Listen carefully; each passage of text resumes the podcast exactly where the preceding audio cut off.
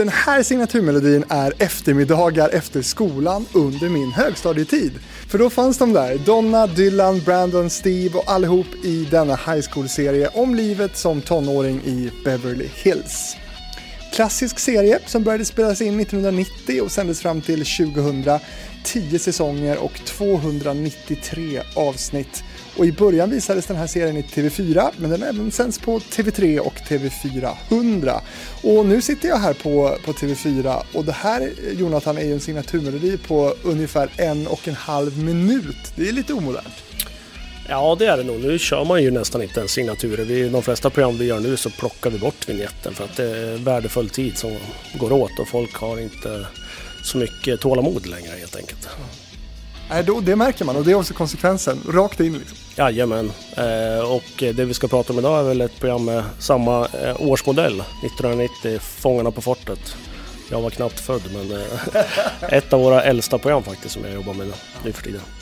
Men såg du Beverly Hills? Ja, alltså inte efter skolan. Då, på min tid var det Night Rider och så sen Baywatch gick på där. Sen var det väl Sunset Beach också.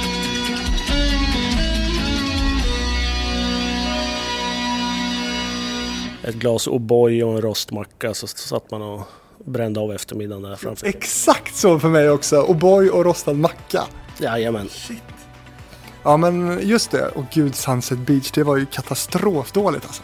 Ja, men man hade inte så mycket krav. Jonathan Nordin, vi ska snacka mest om Fångarna på fortet i det här avsnittet av TV-fabriken. Välkommen! Tackar!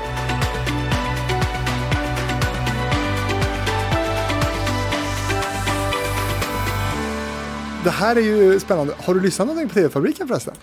Eh, jag har gjort det innan du kom in i bilden. För som jag förstod så körde Christian Luuk podden innan dig. Och då hann jag lyssna på något avsnitt från mina kollegor på TV4. Mm. Men sen har jag inte riktigt kommit ikapp.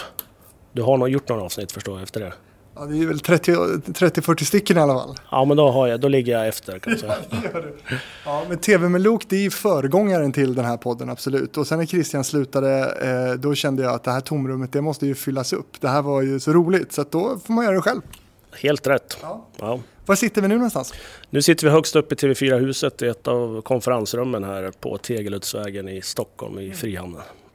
Och det här avsnittet det kommer ju kretsa då som du sa mycket kring ett program som du är exekutiv producent för, Fångarna på fortet, ett av de mest kända underhållningsprogrammen kanske vi har i svensk tv. Och eh, det ska vi prata mycket om, men jag tänkte i början så här att vi kanske måste prata lite om din roll, så här, exekutiv producent. Det känns som en, en titel som flimrar förbi i rutan bara, som man liksom inte riktigt kanske har, har grepp om. Vad, vad är att vara exekutiv producent?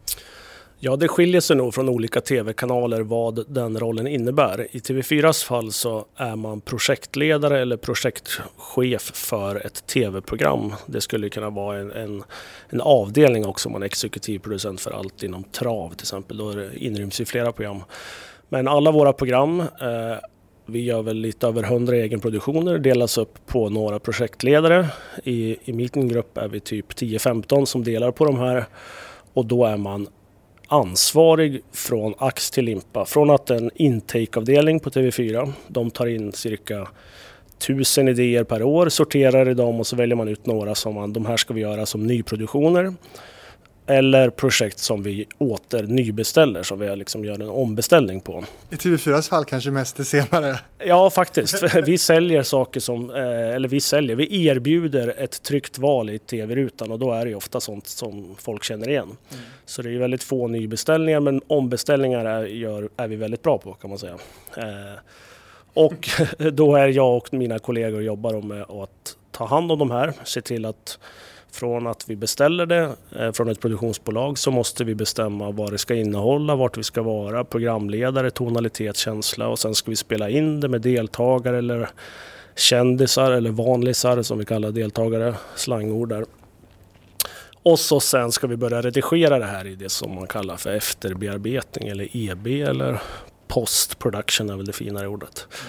Och sen när vi har gjort det, då går ju de flesta produktionsbolaget då stänger ofta butiken för det formatet och sen kanske några månader senare så blir mitt eller vårt arbete som mest intensivt när vi ska få folk att titta på det här programmet. Och då leder man ofta en arbetsgrupp, i mitt fall på TV4, som ser till att det här programmet nås av så många som möjligt och att vi tar hand om eventuella tittarfrågor eller reaktioner och eh, förvaltar det fina innehåll som vi har skapat. Lång process. Jag blev helt andfådd där. Ja. Men det, och då har du andra program också än Fångarna på fortet. Vilka andra program är det som du jobbar med? Ja, så är det. Då alternerar man ju de där, för det är egentligen mest praktiskt med vilka produktioner har man tid att göra på ett år för att fördela upp det där. Eh, så på sommaren jobbar jag rätt mycket med Fångarna då, så Lotta på Liseberg har gjort några år.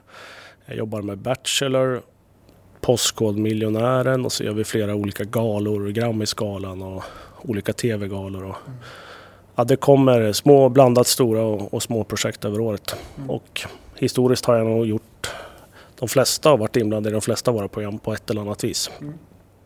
Lotta Engberg är en sån här person som verkligen borde vara med i TV-fabriken. Ja, har du testat att ringt henne? Ja, vi, vi, måste ta hand om det du och jag senare. Ja, vi, vi spelar in det här först. Ja, det gör vi. Ja, Lotta är en underbar karaktär och, passar rakt in i TV4s mm. eh, publik. Hon är så grymt folkkär alltså, så det är ju det vi sysslar med, att vara folkkära och vad ska man säga, rakt ut i vedboden ska våra program gå. Ja. Men du, hur hamnar du här då, högst upp på TV4? Eh, jo, men jag älskar TV. Jag är nog en av de yngre på TV4. Jag har varit här, ändå har jag varit här eh, i strax 13 år. Hur gammal är du får du säga då, eftersom du skryter med att du är så ung? Ja, jag är 32 år gammal just nu. Eh, eller det är jag just nu och det är man vad man är. Eh, men jag började på TV4 direkt under faktiskt gymnasiet på lokal-TV så jobbade jag, då gick Nyhetsmorgon på lokal nivå och sen när jag var 20 år gammal så började jag jobba på nyheterna i, i Stockholm. Och tyckte att jag var rätt ung ett tag här tills Elias Gertz kom till dramaavdelningen.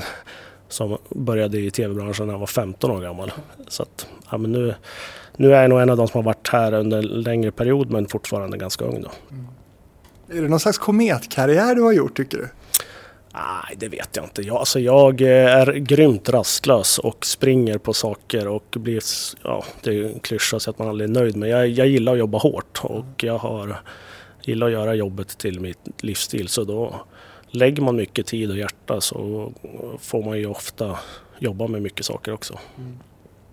Men du, du, du, du, kan balansera det här, men du har någon fritid också kanske? Ja, det beror ju på så här, vem du frågar. Min eh, sambo eh, tycker nog att jag kanske jobbar för mycket men mm. jag tror att det gäller de flesta i tv-branschen att man tycker att det här är så grymt kul så att man har, inte, man har svårt att skilja på jobb och vardag utan det är mer ett, en livsstil, ett intresse. Så att, eh, jag är absolut inte unik, jobbar mycket, det gör de flesta här skulle jag säga. Ja. Okej, ska vi reda ut också vad skillnaden är då mellan att vara exekutiv producent och kanske bara producent? Ja, och då är väl det där skiljer sig också, men den enklaste eh, beskrivningen är nog att en hierarkisk beskrivning av att producent ligger under exekutiv och oftast är det ju då så att producenten, vi refererar till den, är den som är ansvarig på produktionsbolaget. Alltså det bolaget som gör tv-programmet. Och den personen är ju mycket mer inne i detaljer och om man ska säga så, om det är någon som ska få en kristall för en insats kring ett program så är ju ligger arbetsbelastningen mycket hårdare på producenten. De kanske jobbar bara med det här programmet under ett år medan den exekutiva överser kanske tio olika sådana här program så att man inte lika stor möjlighet att vara inne i detaljer.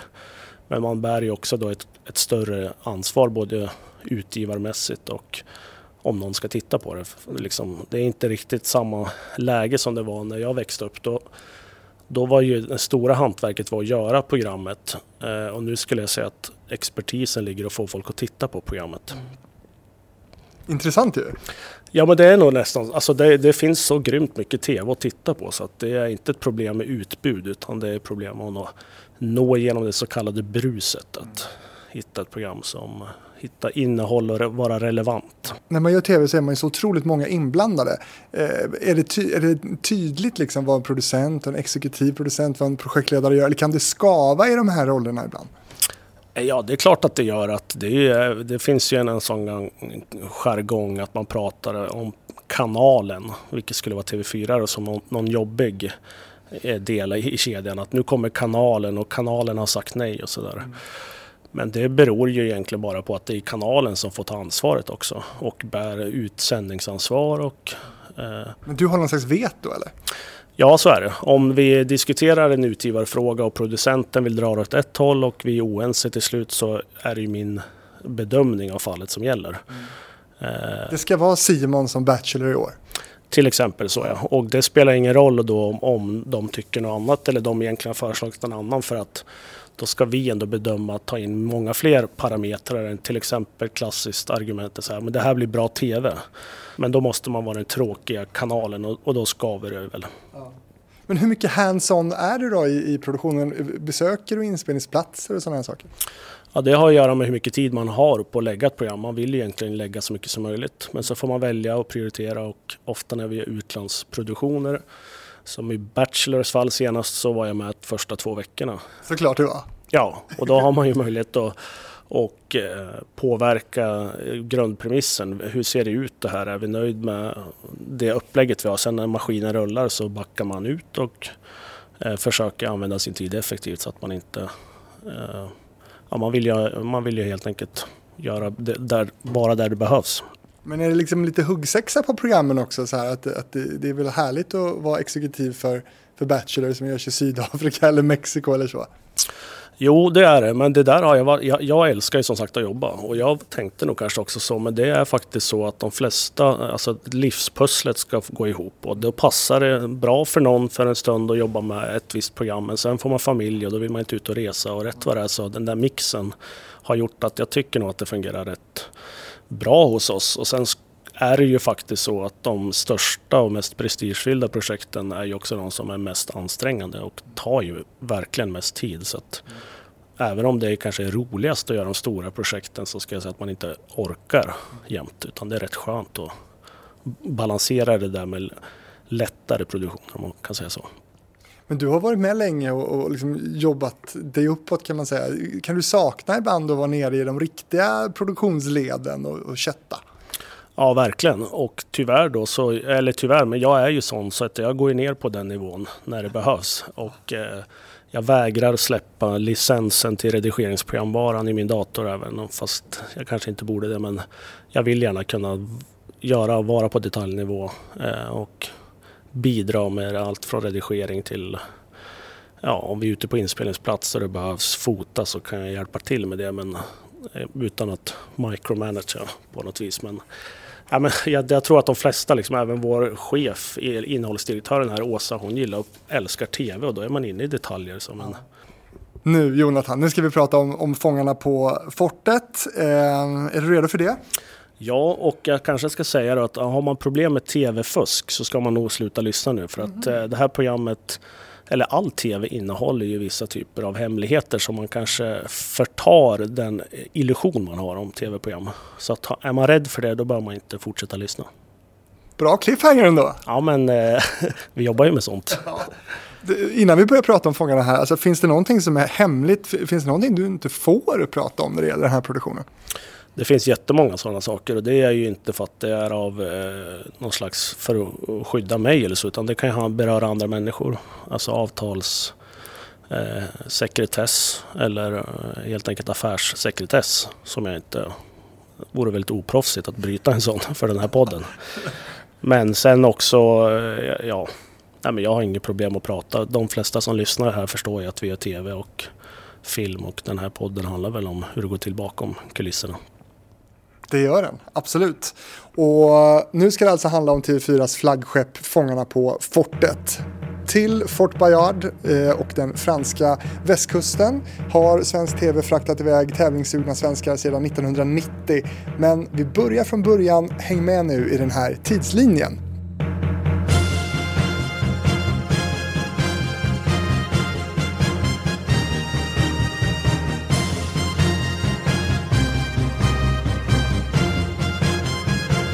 Fortet planerades redan på 1600-talet, men det var först under Napoleon Bonapartes tid som det började bygga 1801.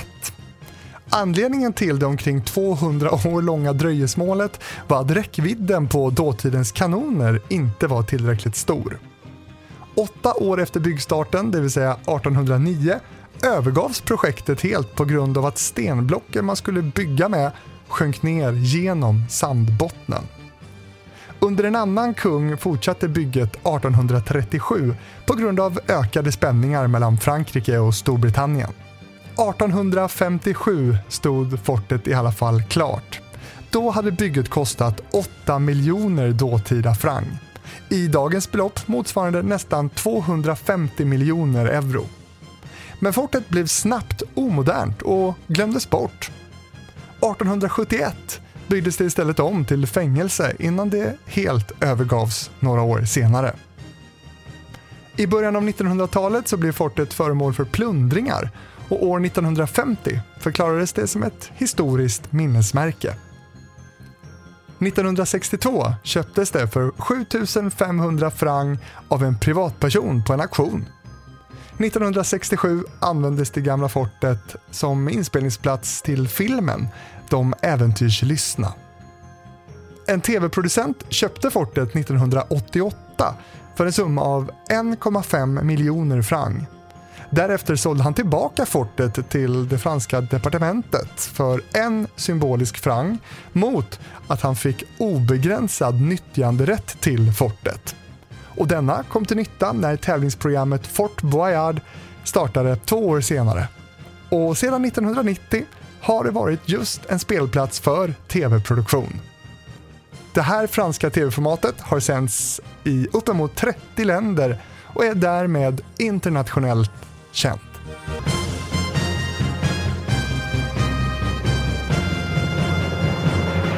Hade du koll på den här historien Jonathan? Ja, men delvis hade jag det. Eh, vi reser ju ut till det där fortet under inspelningsperioden varje dag och man sitter på båt på väg ut och funderar på hur, vad, vad funktionen med de där kanonerna egentligen och sen att det just kallas Fångarna på fortet. Det är väl en historia om att det faktiskt var ett fängelse en gång i tiden. Mm. Och jag är lite pirrig eftersom du typ har bjudit med mig ner om ni ska göra en ny säsong. Ja, och då har jag glada nyheter till dig faktiskt. Nej! Jo, men så är det. Du, vi, ja, dels kan jag väl säga att vi brukar, eh, varje gång vi spelar in så bjuder vi med eh, journalister som är intresserade av att eh, komma och besöka inspelningen. Och den inbjudan gäller väl eh, även dig då uppenbarligen? Väl också, du är lite osäker. Ja men det, det, det gör den. Eh, och sen nu har jag faktiskt precis den här veckan så det blir nog först i den här podden det släpps är bestämt att vi ska göra en, spela in en till säsong eh, som ska spelas in i juni i sommar. Ja, men grymt ju, vad kul! Skitroligt och det är ju faktiskt bara så enkelt att det gör man därför att det går jättebra för det här programmet. Och vi, har, eh, vi tillsammans med Jarowski och alla i teamet har slitit hårt med Gunde, Agneta och Susanne och fått det här programmet att bli så uppskattat så att det är eh, så enkelt det går till när man gör nybeställningar eller ombeställningar. Att tittar folk så fortsätter vi göra det här programmet. Men vad kul! Och hur har, har det här då, beslutet om en ny säsong, nått dig? Liksom? Hur mycket har du, har du varit och pitchat och, och tjatat om en säsong till eller hur funkar processen här? Eh, då är, eh, jo men det är klart att man har väldigt varmt hjärta för de projekt man har slitit med och en ombeställning betyder att man har lyckats. Då har man tagit, förvaltat och gjort någonting bra, förändrat och fått nya tittare att tillkomma även en traditions, traditionell format som det här är. Så det är klart att det är glada nyheter när kanalchefen i det här fallet säger att vi beställer fler program och så firar man både internt men också med produktionsbolaget som får en ny en ombeställning då, vilket betyder att de får fortsätta göra programmet. Sen ska vi eh, börja arbetet med att fundera hur ska vi göra en ny säsong. Nu har vi redan 12 avsnitt inspelade som ska portioneras ut över året och till sommaren spelar vi in nya avsnitt som ska visas förmodligen nästa vår. Då. Eh, och hur ser det Fångarna på fortet ut 2020? Det är ett arbete vi börjar med nu. De som lyssnar på det här nu kanske tänker att ja, det känns ju som en, en ganska lågoddsare att det blir en till säsong. Det har ju gått ganska länge i TV4 och eh, så. Men, men det, det är aldrig säkert. Absolut inte. Och fortet tog ett uppehåll senast förra sommaren, eller ja, vi kallar det fortet, det heter Fångarna på fortet. Men, eh, och eh, det beror på om programmen ratear, som vi kallar det, att tillräckligt många tittar på dem. Då hade vi ett problem med vårsäsongen och bytte ut fortet mot Talang som gick bättre. Och där, eh, det handlar helt enkelt om platser i primetime-tablån som måste fyllas och det är flera titlar som slåss om det utrymmet. Och det här är, det är pure money. Du har liksom kört en, en powerpoint för dina chefer med liksom hur bra det här har gått. Det, är liksom, det handlar egentligen inte om något annat. Ja, alltså TV4 har ju någon slags kombination. Vi får ju inga pengar om vi inte har TV-tittare eftersom vi får inget statligt stöd utan allt bygger på att vi tar in pengar via eh, reklaminslag eller att någon betalar för att titta på programmen via till exempel Simor. Så att det är, på så vis är det väldigt pure money. Det är samma verklighet som för Netflix eller andra streamingaktörer också. Att folk måste titta och vilja betala och vara nära oss för det här programmet. Och då är det väldigt enkelt. Då finns det kalkyler för att räkna på hur mycket tittar, hur mycket pengar kan vi få in och har vi råd att göra ett sånt här dyrt program. Spännande och jättekul för dig, men framförallt kul för mig att jag får komma med. Ja, exakt. Och nu ska vi se hur vi löser detaljerna, men det, det tar vi sen. Ja. Precis, och eh, jätteroligt också att få ta med TV-fabrikens eh, hardcore-fans som älskar eh, TV och få se hur, hur, hur det ser ut bakom kulisserna. För det här blir ju väldigt spännande eftersom det är ju en helt unik inspelningsplats det här. Ja, det är ju vad man klyschigt kallar en drömfabrik. Alltså det är ett, ett, ett eh, lekis eller en lekpark för vuxna med bästa förutsättningarna för att utmana sina rädslor och ha väldigt roligt. Och, eh, man, ja, så, det så, Gunde säger alltid det när vi är färdiga att han, det är ett misslyckande om, om folk inte känt att de fått sträcka på sig. För det betyder att vi har trott för lite om dem utan vi spänner bågen hårt och förväntar oss att, eller hoppas att människor ska resa därifrån och tycka att jag har klarat något jag inte trodde att jag skulle klara. Och att det då är många som vill titta. Du berättade för mig innan här att, att uh, slår man ihop eh, broadcast och uh, play-tittande så över en miljon tittare på varje program. Jajamän, och det är ju rakt in i barnfamiljerna som det tar som bäst. det är en liten kalkyl vi gör där när vi tittar på innehållet också för att det ska passa till hela familjen så att alla har någon igenkänning och man får sig ett skratt och man hinner tycka att det är lite spännande och lite härligt med värme och sol och sådär. Jag har ju en sjuåring hemma så jag vet ju vad du snackar om. Ja men exakt och jag hoppas att han har, eller hen har någon favorit och du hittar en behållning på något vis också. Ja. Ja, absolut, det är verkligen ett sånt program som jag som förälder också kan tycka är kul att se på tillsammans liksom, med, med mitt barn. Eh, på tal om namnet, ni kallar det för, för Fortet och eh, namnet byttes ju ut i början av 2000-talet eh, i två säsonger till att heta just bara Fortet, men sen blev det långt igen. Var, är inte Fortet lite snärtigare? Det är det nog och det kallas Fortet skulle jag säga att man säger så, men vi, programtiteln är Fångarna på fortet och det är väl back to basic. Sen har jag dem, den här och säsongen när vi haft en ny karaktär både med Wolf, Rickard Wolf som var på tornet och sen i år Susanne Reuter. Då har vi valt att kalla det nya Fångarna på fortet. Men det är ju egentligen en eh, oväsentlig detalj. Men det är väl en del av marknadsföringen att berätta att det är något nytt. Precis. Har du koll på andra länders versioner av det här programmet också? Sitter du och inspirationstittar på, på andra länders Fortet? Varje år så får vi videos från de andra länderna, främst fransmännen som eh, eh, ofta premiäranvänder nya eh, celler som produceras, alltså eh, på konstruktioner för nya utmaningar. Och de tittar vi på men det är svårt egentligen att ta direkt inspiration från dem för att de lever in i ett helt annat universum. Deras historia kring det här programmet är mer futuristisk och en liksom framtids nästan en trollkarl som har blandat två olika typer av ämnen och sen så hoppar man fram i framtiden. Och vi gillar att flörta mycket mer med det gamla, forna, antika känslan. Så att eh, flera av cellerna målar vi om och ändrar dekor på innan vi kommer till, innan vi börjar spela in. Mm. Det kommer vi också komma till, hur mycket ni eh, liksom kan påverka eh, fortet och sådär. Men hur är det med grafik, logotyper, signaturer och sånt, kommer det färdiga paket eller hur jobbar ni med det?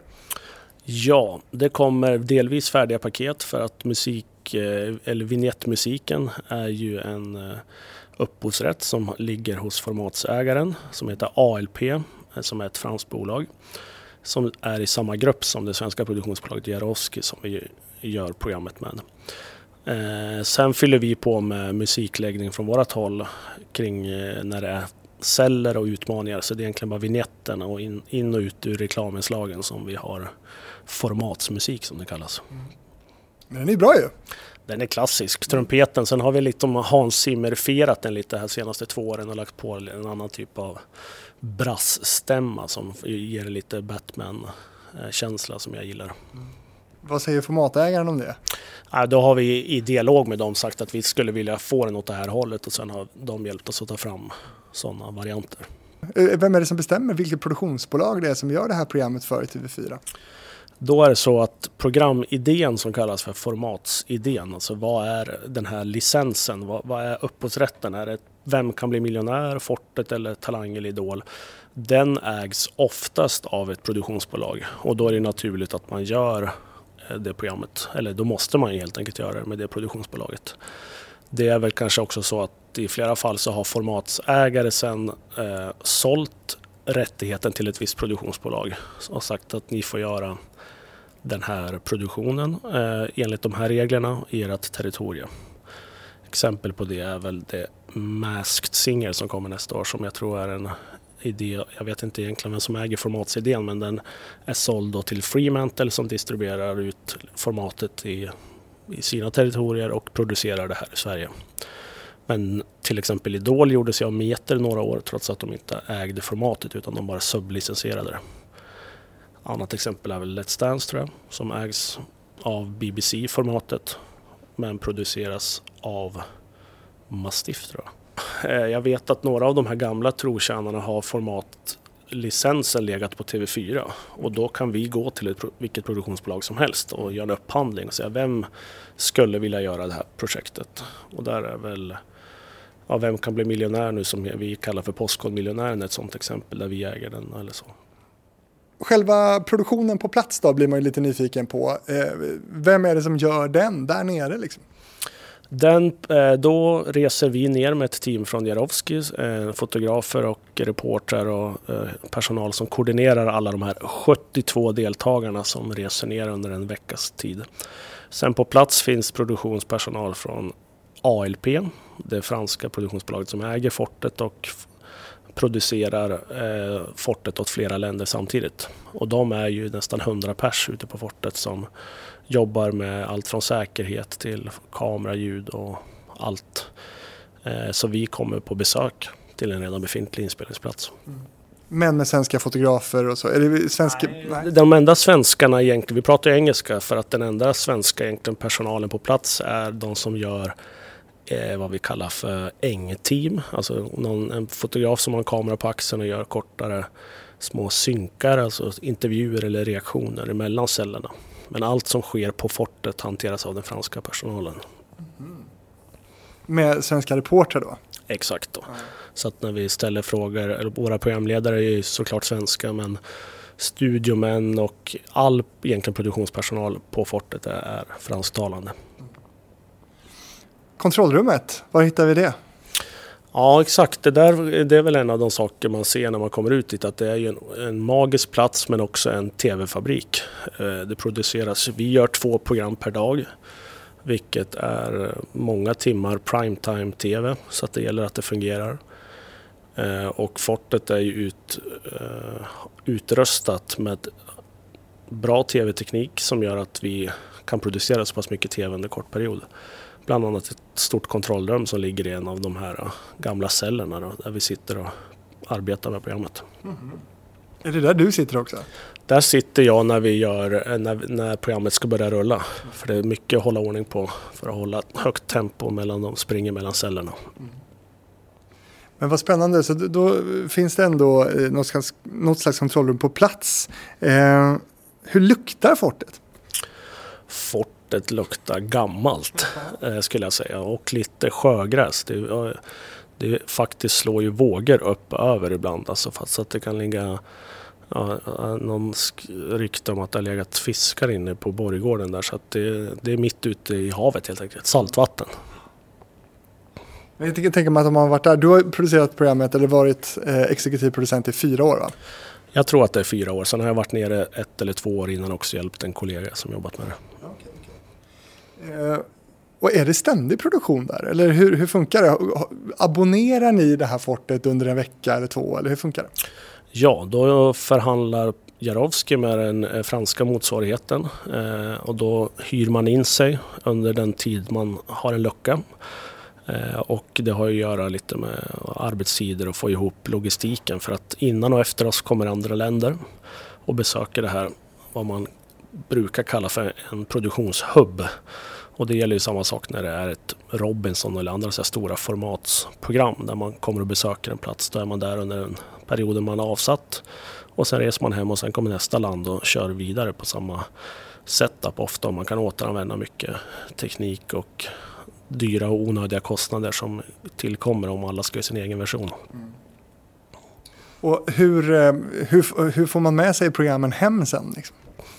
Ja, nu är det ju faktiskt så trivialt att det är en hårddisk som tas i ryggsäck hem. Det och det, ja, och det där brukar vi Det är alltid någon som får åka hem med det där och är ju väldigt nojig liksom. Men det måste finnas någon backup på den? Ja, det gör det. Men det är ändå, det här är många miljoner kronor TV som är inspelat som ligger i någons ryggsäck där. Ja. Gud vad Vem får det ansvaret? Ja, vem får det? Det är någon... kan vara en produktionsassistent typ? Ja, någon, oftast, vi har så tajt om tid så att det är försten hem. Någon som, sett, någon som reser hem först till Sverige får ta med sig de första diskarna hem. Spännande. Eh, var hamnar de sen? Är det på Jarowski? Då hamnar diskarna i Jarowski och så tankar man in dem där och loggar materialet och sen hugger någon tag i det så fort som möjligt och börjar bygga episoder av det. Kliar det i fingrarna på dig då? Ja, det är väldigt spänd när jag får första titeln. Det är, alltså, det är grymt kul perioder där under sommaren när man får klistra ihop det här och eh, planera och det man har planerat under en lång period se hur det faller ut. Nu ska du få berätta om cellerna, hur det funkar. Eh, hur väljs de? Eh, vem gör det? Blir ni erbjudna? Eller liksom, finns det en lista på olika celler? Och, ja, berätta allt om cellerna. Ja, eh, då är det ju så att varje cell på fortet kräver... I tv ser det ut som att man bara springer in och så lever en, en eh, färdig värld som vem som helst skulle kunna kliva in i. Det är ju inte riktigt så enkelt utan vi har så väldigt höga, eh, en hög ambitionsnivå när det kommer till säkerhet och då kräver det att vi har väldigt bra koll på exakt vad som händer. Så att eh, för tv-tittaren så framstår det ju såklart väldigt snabbt och någon springer in och grejerna passar direkt, utrustning och sådär. Men eftersom det är ofta säkerhetslinjer och så, så måste man veta och ha detaljer om vem som kommer in, på vilket sätt och hur är det här planerat. Men oavsett hur mycket vi planerar och vet förutsättningarna för att någon ska genomföra en tävling så gäller ju den skarpa regeln att är det tävling så är det tävling. Och eh, det bryter vi inte utan då går klockan. Och det är liksom en viktig princip att vi kan ju som tv-makare skruva på detaljer och försöka få det att bli så rättvist som möjligt lagen emellan. Eh, men sen till syvende och sist är det deltagarna som måste prestera och där lägger vi oss inte i. Så att ibland blir det 7-1 i nyckeljakten till exempel och det beror ju på att några har presterat väldigt bra helt enkelt några andra fruktansvärt dåligt. Ja, exakt. Det, ja, men då, då, det är inte egentligen då optimalt ur ett tv-perspektiv. En tv-makare hade ju då varit inne och petat i det där. För att det här är ju... Eh, är, man vill ju ha det så jämnt som möjligt för att det ska bli spännande. Men äh, det är liksom en helig regel att tävlingen rör vi inte. Men sen såklart för alla skull så vill vi göra eh, moment som är kittlande och spännande för alla att titta på. Men det betyder att ni vet vilken deltagare som ska göra vilken cell?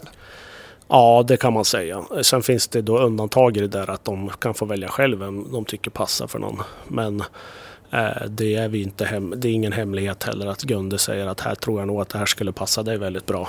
Och det har inte att göra med att han tycker att de ska få en nyckel eller något sånt utan det handlar om att det kanske inte går att genomföra den här cellen Många har ju till exempel viktbegränsningar och så där, att vi, man får inte väga med en viss vikt för att säkerhetsskäl och sådär. Så att, eh, det har bara med praktiskt att vi vill få det att funka så smidigt och säkert som möjligt. Mm.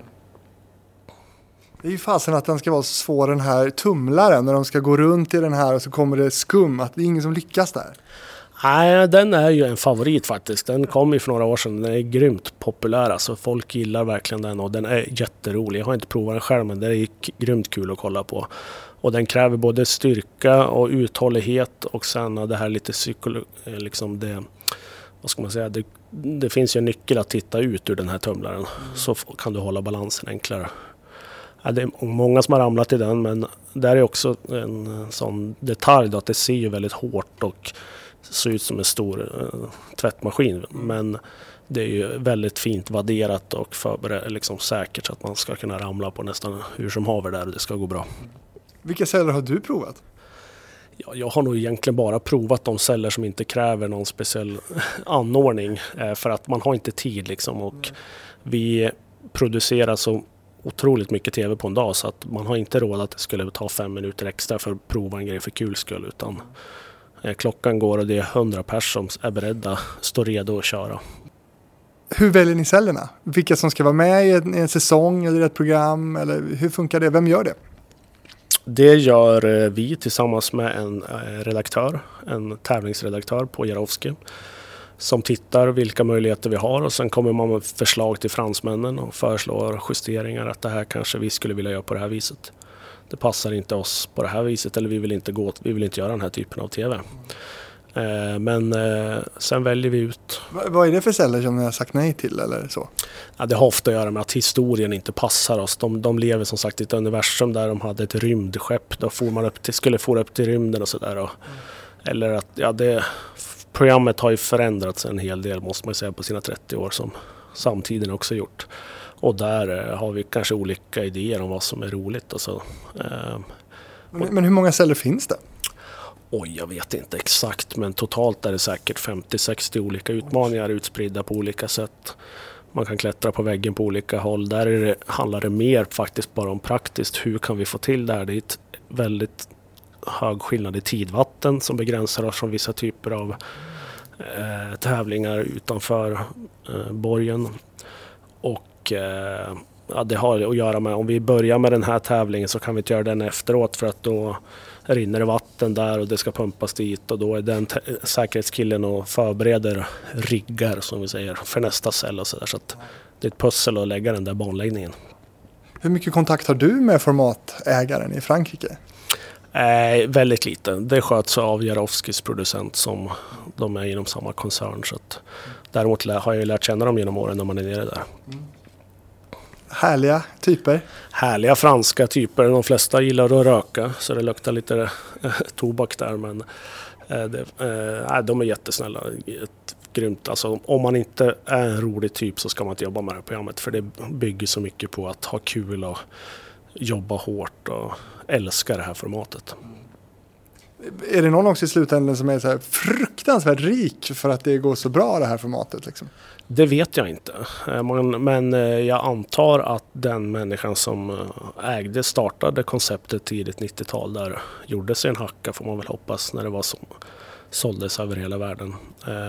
Nu är det svårt att tjäna stora pengar på TV men Eh, ja, jag vet faktiskt inte. Det, är, om, ja, det kommer du märka om du får tillfälle att vara med på plats där att det är en otrolig apparat så att det är inte något, det är ingen liksom kassasedel det där utan det tar väldigt mycket kraft och energi från människor som jobbar långa dagar så att det är dyrt att hålla igång. Du nämnde två stycken program om dagen. Det är en ganska hög produktionstakt eh, får man säga både för personal och för, för Gunda och Agneta då, som ska göra de här eh, och Susanne då, som ska göra de här eh, programmen. Eh, men det är görbart alltså? Ja, men det gäller att allting funkar. Det är därför det är så otroligt viktigt att vi har bra koll innan både på deltagarna om de har begränsningar, att, att, typ att de har ont eller någon skada sådär. Att vi har inte råd med att någon ångrar sig liksom, utan det måste vara, vi, vi bara har tagit reda på saker innan så att det rullar på enligt ett schema som vi har bestämt. Och då gör vi två program per dag. Eh, Berätta om en, en inspelningsdag liksom, från, från morgon till kväll. Ja, då eh, vaknar man tidigt på morgonen på ett hotell eh, som ligger kanske en halvtimme från Fora som är den plats där vi reser ifrån ut till fortet. Eh, och där åker då deltagare och produktionspersonal ut. Eh, I tv-programmet ser det ut som att vi åker helikopter, eller i alla fall Gunnar och Agneta gör det, men vi åker båtar ut. Och då åker man olika båtar som passar olika beroende på hur mycket förberedelsetid man har ute på fortet. Men den sista kanske går vid åtta eller något sånt där på morgonen. Och sen tror jag att vi börjar rulla band klockan tio ute på fortet. Men då har vi haft säkerhetsgenomgångar med alla deltagarna och alla fransmännen har kommit på plats och riggat alla celler. Och sen spelar vi in i kanske tre timmar som då sen ska klippas ner till 66 minuter som är en och en halv timme i kommersiell TV. Eh, sen tar vi ett lunchbreak och sen kommer nästa båt med nya deltagare. De som har varit får åka hem Och så kör vi igång ett till program och sen gäller det att vi skyndar oss på kvällen så att vi hinner hem innan tidvattnet förändras. Så att vi inte blir fast på fortet över natten. Har det hänt eller? Ja, det har hänt att man får bryta på grund av att vi inte skulle komma därifrån annars. Eh, men jag, jag, har inte varit med om att vi har sovit på fortet. Men det är därför det är så fragilt om man får säga så med tiderna. Det är viktigt att hålla dem. Spännande ändå när det är saker man inte kan påverka som, som yttre saker som tidvatten och så. Ja exakt och i år hade vi oturen att drabbas av ett stort oväder också som slog till mot, mot fortet och då vart vi tvungna att ställa in en inspelningsdag. Och då förstår du att det är mycket folk som måste anpassa sina scheman och ändra om för att få ihop det. Det är dyrt för dig också. Ja, kanske inte just för mig, men det, blir, det kan bli dyrt om vi inte lyckas eh, hitta bra sätt. Eller det blir dyrt helt enkelt för att något flyg måste bokas om och sådär. Så att det inte, finns inte stora marginaler att ta av om någonting går fel. Um, I somras lyckas vi hantera det tycker jag bra och de flesta, alla deltagarna på plats liksom klarade sig utan skador. Och, ja, det, det gick bra. Det blev löp på det också tror jag. Så var det nog och det är ju faktiskt en väldigt bra nyhet. Det är många kända svenskar på en väldigt känd plats och det är en allvarlig incident. Inne i La Rochelle som staden heter innanför fortet så var det faktiskt tre personer som omkom på grund av stormen. Så det var ingen, det var på riktigt. Usch, ja. Bekräftar du också här, här att det är Gunde, Agneta och Susanne som, som kommer vara de som frontar även då den nästkommande säsongen som ni ska spela in i sommar? Ja, man vågar ju, man kommenterar aldrig eh, avtal eller sådana processer generellt utan, eller det gör vi inte. Och nu har vi precis bestämt programmet så vi börjar med att börja där och sen ska vi ta diskussionen om samtalen, vilka som, hur det ska gå till. Vi vet ännu inte vår historia för det här programmet men vi är väldigt nöjda med både Gunda, Agneta och Susannes insats. De gör ett strålande jobb. Men är det du personligen som ringer till Gunde och, och pratar med honom om det här? Ja, det kan, skulle kunna vara någon annan också men nu har vi jobbat flera år så att mm. eh, det ska jag göra. Mm. Det blir väl inga problem? Nej, alltså alla gillar det här programmet. Mm. Men eh, som sagt, vi återkommer exakt till de detaljerna när vi, när vi har något att berätta. Du var inne på det här med produktionstakt. Eh, det tar tre timmar att spela in ett eh, program. Det betyder alltså att alla de här tidsangivelserna i programmet Fångarna på fortet, eh, att man har 60 eller 30 minuter på sig att hitta de här sju nycklarna. Det, det är egentligen bara någon slags spänningsmoment som är, är redigeringspålagt. Nej, utan det, tiderna gäller därför att det avser den tävlingstiden som finns. Här har vi så här många minuter på oss i tv-tiden, det är det som gäller. Mm. Eh, och då om, vi, om de genomför cellerna snabbare så har vi mer tid på oss att genomföra fler celler. Om någonting tar väldigt lång tid så eh, har vi inte lika mycket tid eh, att göra minidueller som är vårt liksom, dragspel i mitten. Eh, och tiden vi förhåller oss till på klocka liksom, med timglas och så här, den är ju precis och gäller verkligen. Eh, men det är ju klart att eh, tv-programmet tar ju inte hänsyn till reklaminslagen till exempel när vi förhåller oss till nu är det 30 minuter kvar skulle vi inte börja, behöva förklara minus reklaminslag och det beror på om du tittar på TV4 Play eller C eller utan det är det programtiden som gäller för tv-tittaren för det faktiska programmet. Ja. Det måste finnas en del historier ändå om folk som så här har freakat ut och bara så här det här går inte, jag vill åka hem. Typ. Ja, det finns. Eh, men de flesta efter lite övertalning och framförallt när Gunde kommer fram och säger så att jag litar på mig, jag vet vad jag gör och du kommer vara glad när du har lyckats. Eh, det biter på de flesta kan jag säga. Det är alltså då, och de blir så tacksamma efteråt att de känner att de övertalades till att det inte satt på något sätt vi är ute efter att göra något som är farligt eller för att skada någon utan det handlar ju ofta om någon som har fobi för ormar eller höjder eller sådär. Och när man lyckas övervinna dem så känner man sig som en starkare människa. När man har slungats ut, ut i havet från en kanon? Typ. I en katapult till katapult, exempel. Ja, mm. ja men den är ju helt otrolig. Och jag menar det är ju inte många människor som får möjligheten att göra en sån upplevelse utan det är på den här platsen som de förutsättningarna finns. Ja. Men ändå vidrigt ja, fruktansvärt om man själv skulle göra det. Men det, man blir ju så imponerad när de sätter sig i de där och kör. Det är, det är klart att folk freakar och ibland så får man bryta men det är, oftast så imponerar de verkligen. Du lär bara repa på nu om du ska hinna. Blir det mörkt sen då? Nej då, du hinner. Du har ett par minuter på dig. Börja plocka spindlar om du ska Nej, jag hinna. törs inte. Du får väl offra dig lite för laget.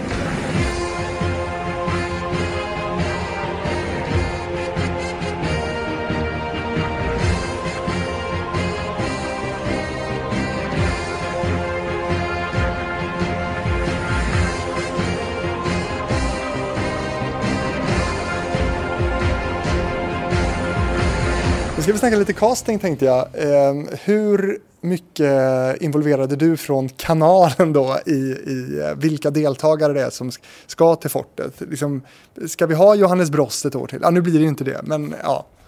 Ja, då är man väldigt inblandad. Framförallt på ett sånt castingtungt program som det här är. Det bygger på att alla i tv-soffan ska ha någon som de känner igen när de tittar. Och då är vi väldigt noggranna med att vara tydliga med vad vi tror passar vår publik och vilka vi vill se och vilka som passar programmet. Så att vi är, det är en jättelång och intensiv arbete under hela våren för att sätta den. 72 stycken namn som sagt. Det kan vara svårt att hitta tre personer till ett sångtävling i tv men här är det många och det ska passa på exakt på dagarna när alla ska komma ner. ja. Vad är det ni erbjuder? Hur går de här samtalen till? Man får betalt antar jag?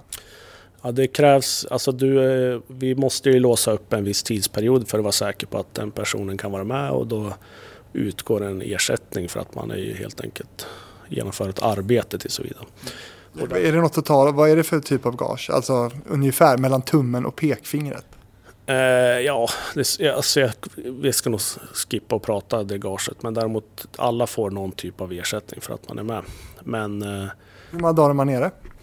Det beror på, har du tur kan du, eller tur, beror på hur du ser det, men ibland kan du lyckas tajma ett, ett plan som går ner så att du kan komma hem, liksom, om du åker ner måndag kväll, tävlar tisdag och vissa har åkt hem tisdag kväll. Men de flesta stannar kanske två, tre nätter ändå för att det är bra för produktionen också om man står eh, reserv utifall något skulle hända och man kan pussla om lite grann i sista minuten. De flesta vill ju vara nere en längre period ska sägas. Det är väldigt trevligt. V- vad är det som är så trevligt? Det är trevligt att umgås med andra människor på den franska Atlantkusten. Kan man säga. Det är en väldigt trevlig plats att vara på. Du har inte funderat på att göra tv kring eh, det? Vi gjorde ett litet sånt ex- försök för några år sedan då vi tänkte att det där är faktiskt skoj. Eh, och det är väl också någonting jag kan avslöja för det att vi kommer göra ett sånt program till våren. Där vi hyllar fortet 30 år då vi tar reda på hur går det till bakom kulisserna. Kommer sändas i TV4 i vår då vi blickar tillbaka och ser till, får också se hur det går till många av de saker vi pratar om nu. Kul ju! Det är, jag, alltså jag är ju tv-nörd så att jag älskar den typen av tv. Jag tror faktiskt att många svenskar också kommer uppskatta och få se lite mer om hur det går till. Jag tänker också att man kan fånga upp eh, det sociala. Alltså, ni skulle kunna, med alla de gäster som ni ändå har där nere, ni hade ju kunnat göra ett till tv-program, ett helt annat tv-program, typ middagsprogram med massa kändisar i, på franska Atlantkusten. Ja, jo, men exakt. De är ju, eftersom alla är nere på samma hotell under en så kort period så det är klart att skulle kunna bunkra upp mycket intervjuer när man ändå är där. Ja, men verkligen. Ehm, vad har du för drömgäst eh, på fortet? Ja, det är bara sikt, drömt. Då siktar man ju högt på något som känns oväntat. Det är på nivån Zlatan och prinsessan ungefär. Det är där det, det är ju där den magin uppstår tycker jag i fortet. När någon person som man inte trodde tog sig dit. Är de inbjudna? De är inbjudna, eh, självklart, om de skulle vilja. Eh, Ja, men alltså, ni har skickat ut en, en formell inbjudan till att vara med. Vara med. Ja, jag, just, eh, ja, det Zlatan vet jag inte, men vi ställer alltid frågan till de kändaste människorna på alla. Även eh, hovet får sig nog en fråga om de, om de skulle vara sugna.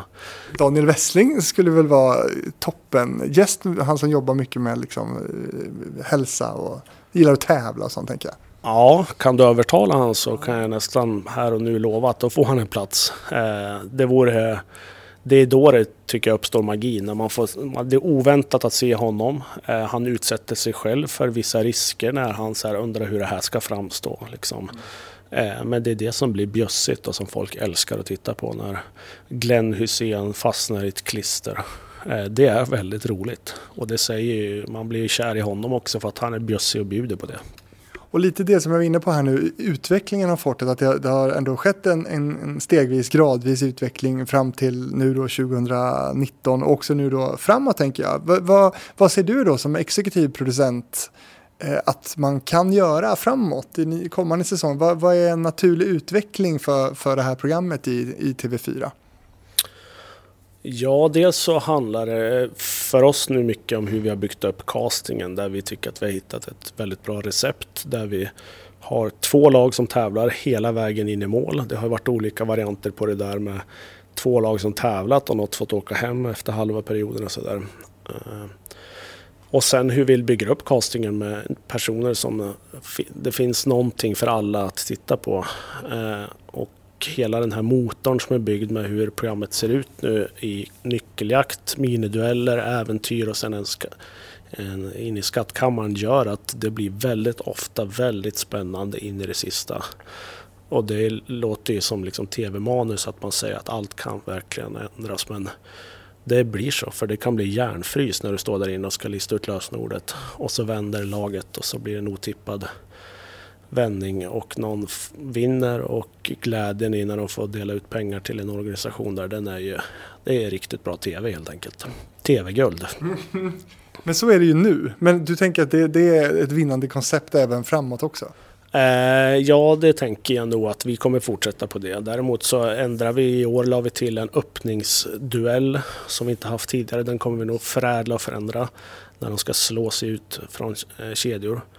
Och jag menar, vi förändrar saker hela tiden eh, på massa olika vis. Blir det någonsin något bråk och gruff då med, med de här kastade 72 deltagarna ändå? Det måste ju vara en hel del som inte är så nöjda med liksom, utfallet eller någonting i produktionen. Eller finns det sådana saker du också måste ta tag i?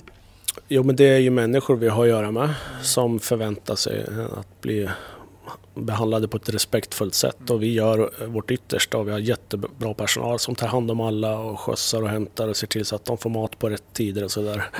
Eh, men när blodsockret går ner så kan ju alla bli irriterade.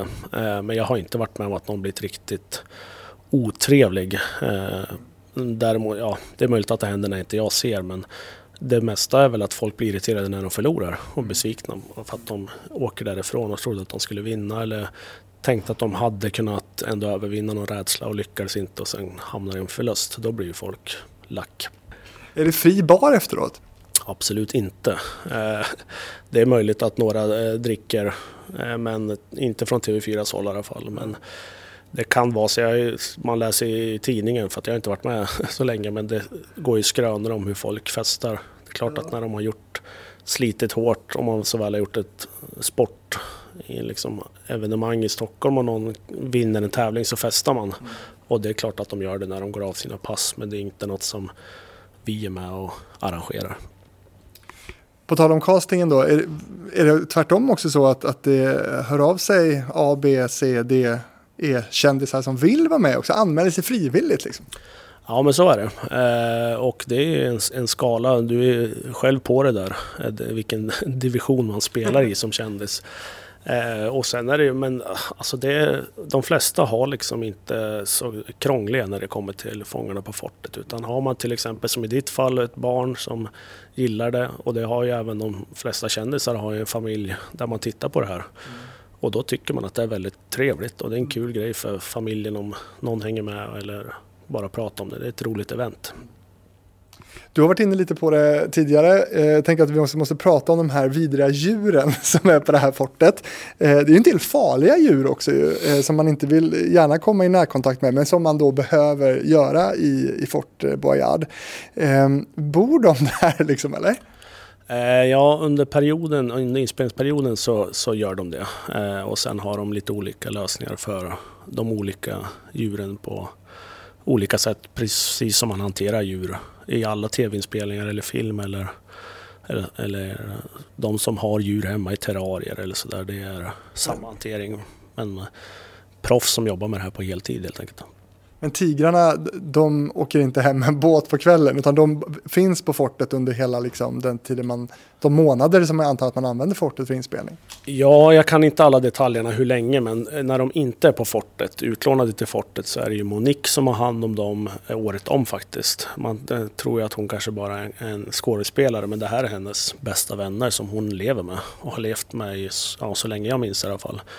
Och sen reser hon ut med dem eh, till fortet. Eh, de eh, sover över där på natten och sen när de inte är med på inspelningarna så är de ju på hennes gård där de arbetar med att skydda och bevara utrotningshotade djur och det arbete som behövs för de här vackra och väldigt fina djuren. Alltså, de är helt magiska, det kommer du se om du kommer ut.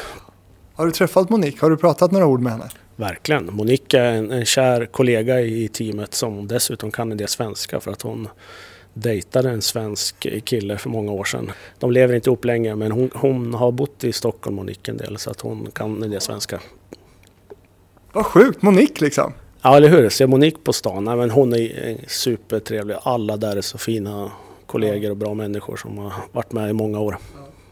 Men du, vad är det då man har gjort med de här djuren som gör att man kan använda dem i så här utsatta saker som, som tävlingar med, med, med kändisar? Det är ju liksom krokodiler och ormar och man måste ha gjort någonting med dem. De är, skulle väl liksom, de har ju instinkter liksom. Vi skulle ju aldrig ta med djur som riskerar att skada någon. Eh, utan det är ju som om du går på Skansen och får ha en orm runt halsen. Så skulle Jonas Wahlström inte sätta en orm runt halsen som skulle vara till fara för dig. Eh, utan när det kommer till exempel krokodilerna så är det så här babykrokodiler som inte har vuxit upp helt enkelt. Utan de ser större ut än vad de är. De har väldigt små tänder för att de är så små. Så att och... Men de har ändå tänder och är krokodiler liksom? Ja exakt och deltagarna har därför en skydds, skyddsväst på sig eller skyddsoverall mm. uh, nästan kan man säga. För att, mm. Och det där är såklart testat flera gånger att det är helt ofarligt. Men det blir bra tv och det ser spännande ut. Därav min nästa fråga. Det känns ju precis, det känns ju verkligen som bra tv. Och det är det ju verkligen, man sitter ju som på nålar liksom. Men, men är det okej okay att utsätta sina medverkande deltagare för att, att simma in i mörker med livslevande krokodiler? Ja, alltså jag tror så här att de flesta deltagarna, eller alla deltagare som kommer ner vet premissen lite grann.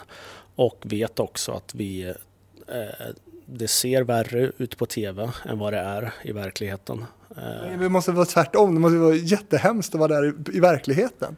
Ja, alltså har du klaustrofobi så är det jobbigt. Men jag menar just att eh, förutsättningarna för hur det är eh, byggt. Det är klart att det finns sätt för oss att eh, släppa ut en deltagare som skulle eventuellt få panik. Vi är ju väldigt många människor och skötare och vårdare som står runt omkring för att se till att det absolut inte går över gränsen.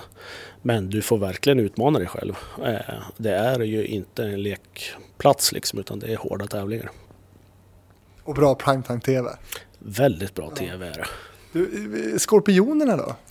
Ja, hur är det med dem då? Eh, jag kan inte exakt detaljerna, alltså att de är, de är verkligen inte farliga. Och hur det går till, varför de inte har Eh, Eh, varför de blir ofarliga har jag inte faktiskt detaljerna om. Men vi har eh, från vårt håll eh, är vi väldigt liksom måna. Vi älskar djur och ser till och vill att det ska gå till på ett rätt sätt. Så att vi har eh, produktionen, vi ställer höga krav på att produktionen ska ha eh, skötvård, djurvårdare på plats och att de ska följa gällande djurregler eller regler som gäller för djurhållning. Och ens, ja, det är, alltså, skulle du fråga fransmännen så är de väldigt måna om det själv. De skulle nästan kunna stoppa deltagare själv och säga att du får inte göra så här. Och därför kan det ibland se läskigare ut med en skorpion än vad det är för att det står en djurskötare bredvid. Sen har vi andra viktiga funktioner också. Vi har varit inne på Monique eh, som ju är eh, tigerskötare och har varit med liksom sedan eh, Hedenhös. Eh, en annan viktig funktion det är ju de här dvärgarna. Men man, får, man, man, får inte säga dvärgar va? Nej, vi säger kortväxta. Ja, och eh, det är två nära kollegor som har varit med många år. Eh, jättefina killar som eh, är med oss eh, och de har väl eh, två av killarna har varit med så länge jag har varit med, sen har någon bytts ut. Eh, som är med, dels har en funktion att de håller koll på nycklar och klockor och sen är de någon slags studiomän för oss. Man, om man tittar så ser man hur de alltid ställer upp deltagarna så att de står i, i en tv-kryss liksom, så att vi kan filma och få bra bilder på alla. Det ska gå undan och då eh, ofta vill en studioman inte vara i bild. Eh, men här har vi liksom valt att göra studiomännen till en del av produktionen. Mm. Och visst är det så att de är typ så superkändisar i Frankrike? Ja, exakt. Det där fick jag erfara första gången jag kom ner. Så sen när vi kom tillbaka med båten så stod det liksom folk och tog autografer på kajen och de hoppade in i sina cabrioleter där deras eh, fruar och flickvänner väntade på dem och så brann, stack de iväg. Eh, de, eh, jo men det är de. de är ju, det här programmet är superpopulärt i Frankrike så att de har ju blivit kändisar genom åren. Men Agneta och Gunde då, eh, de har ju varit med i otroligt många säsonger av det här programmet. Men även Gry Forssell, Hans Fahlén, Marie Serneholt, Kristin Kaspersen, Henrik Jonsson, Linda Nyberg, Erik Blix och Kayo Ciccone har varit eh, programledare för, för Fortet. Om man lyssnar på det här och eh, som turist skulle vilja ta sig till Fort Boyard, görs det sådana turer också att man kan komma dit på något sätt utan att vara del av tv-inspelningen? Tyvärr inte. Man önskade ju det, men det är ju också av försäkringsskäl och sådär som att det är väldigt eh, ordning, det är åldersbegränsningar och man måste fylla i vissa papper och vara en del av den här produktionen för att kunna eh, komma, mm, kliva av och vad säger man, gå ombord, säger man inte på ett fort, men stiga på fortet. Eh, däremot så går det ju båtturer runt omkring. Men om du startar ett tv-bolag så kan du ju eh, köpa dig in det finns faktiskt en sån, jag tror att det var förra året efter vi åkte så skulle fransmännen ta emot en rysk miljardär som skulle fira födelsedag. Han hade hyrt hela fortet för en dag. Eh, men det blev en tv-inspelning då så tog han in alla sina kompisar som deltagare. Var riktigt bra, riktigt bra födelsedagskalas på Fort Boyard. Grymt Är det något du önskar dig också när du fyller jämnt nästa gång? Ja, men med tanke på hur mycket det kostar så tror jag nog nästan vi skulle lägga de pengarna på något annat. Okay. Vad förvånade dig när du kom dit första gången? Det är nog att det är mindre än vad man ser ut på TV. Och det är väl en klassiker när man kommer till en TV-studio och ser att det var så litet för att man har vidvinkellinser och sådär. Mm. Det är absolut stort men inte så stort som jag trodde att det var. Finns det toaletter? Jajamän, eh, det där har nog utvecklats genom åren också men de år jag har varit där så är det porslinskaklade toaletter som, och duschar för de tävlande och det är riktigt kök för mat och till och med ett eh, internetuppkoppling där ute för att vi ska kunna jobba. Ja, det är också i det fall det någon gör illa sig och, så måste vi ha bra kontakt med omvärlden. Men man äter där liksom mitt på dagen också? Jajamän, eh, alla hundra ska äta lunch. Eh, trerätters brukar det vara enligt fransk stil. Mm. Och då finns det ju såklart ett kök som tillreder all mat där ute också. Och vin? Ja, exakt. Nu, det, det, är också något fransmännen, de gillar ju vin. Ja. Vi är inte nog eh, bekväma med att dricka vin till lunch men äh, det serveras också rödvin för den som vill. Ja. men det, det, man är ändå i Frankrike. Ja exakt, nu är vi, ja, jag vet inte, jag är inte så bekväm med, med alkohol på arbetstid. Men äh, exakt, fransmännen verkar ha en annan idé kring det där. Och framtiden här då? Kommer du, tror, du, tror du att de kommer köra, hur länge kommer Fortet vara en tv-studio nu tror du?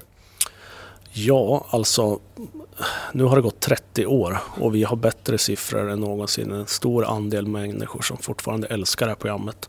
Och det växer upp en ny generation. Det träffar ju faktiskt förvånansvärt många eh, barn som pratar så gott om Susanne Reuter och karaktärerna på fortet och älskar det. Så att förhoppningsvis fortsätter ett bra tag till. Hur länge kommer du fortsätta som exekutiv producent? Vad har du för mål framåt?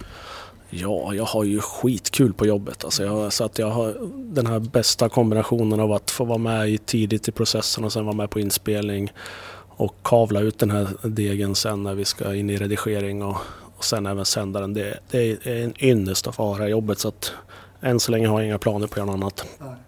Jonathan, vad kul att prata Fortet med dig. Mer än en timme har vi suttit här nu och eh, är det någonting som vi liksom har, har jag missat att fråga någonting? Det är ju viktigt att få med här nu.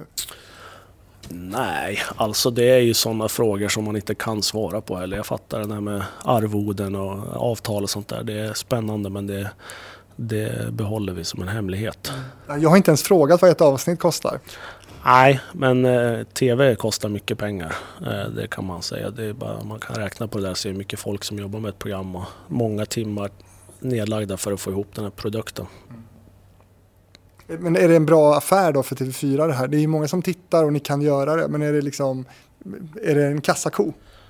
Eh, det skulle jag inte säga. Eh, om du ska ta till begreppet kassako i TV, då måste du göra så otroligt många program. Då ska du in i de här halv åtta som är i träsken där du kan göra väldigt mycket TV väldigt billigt. Det här är lite TV väldigt dyrt, men det är väldigt bra TV.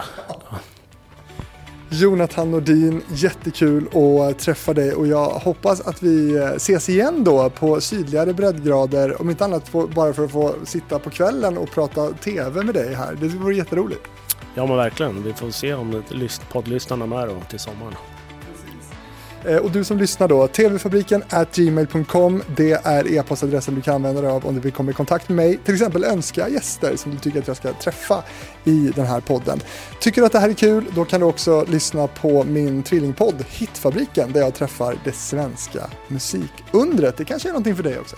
Eller hur? Jag har ju sett svenska popundret heter väl på SVT. Grymt bra dokumentär. Ja, det ska jag lyssna på.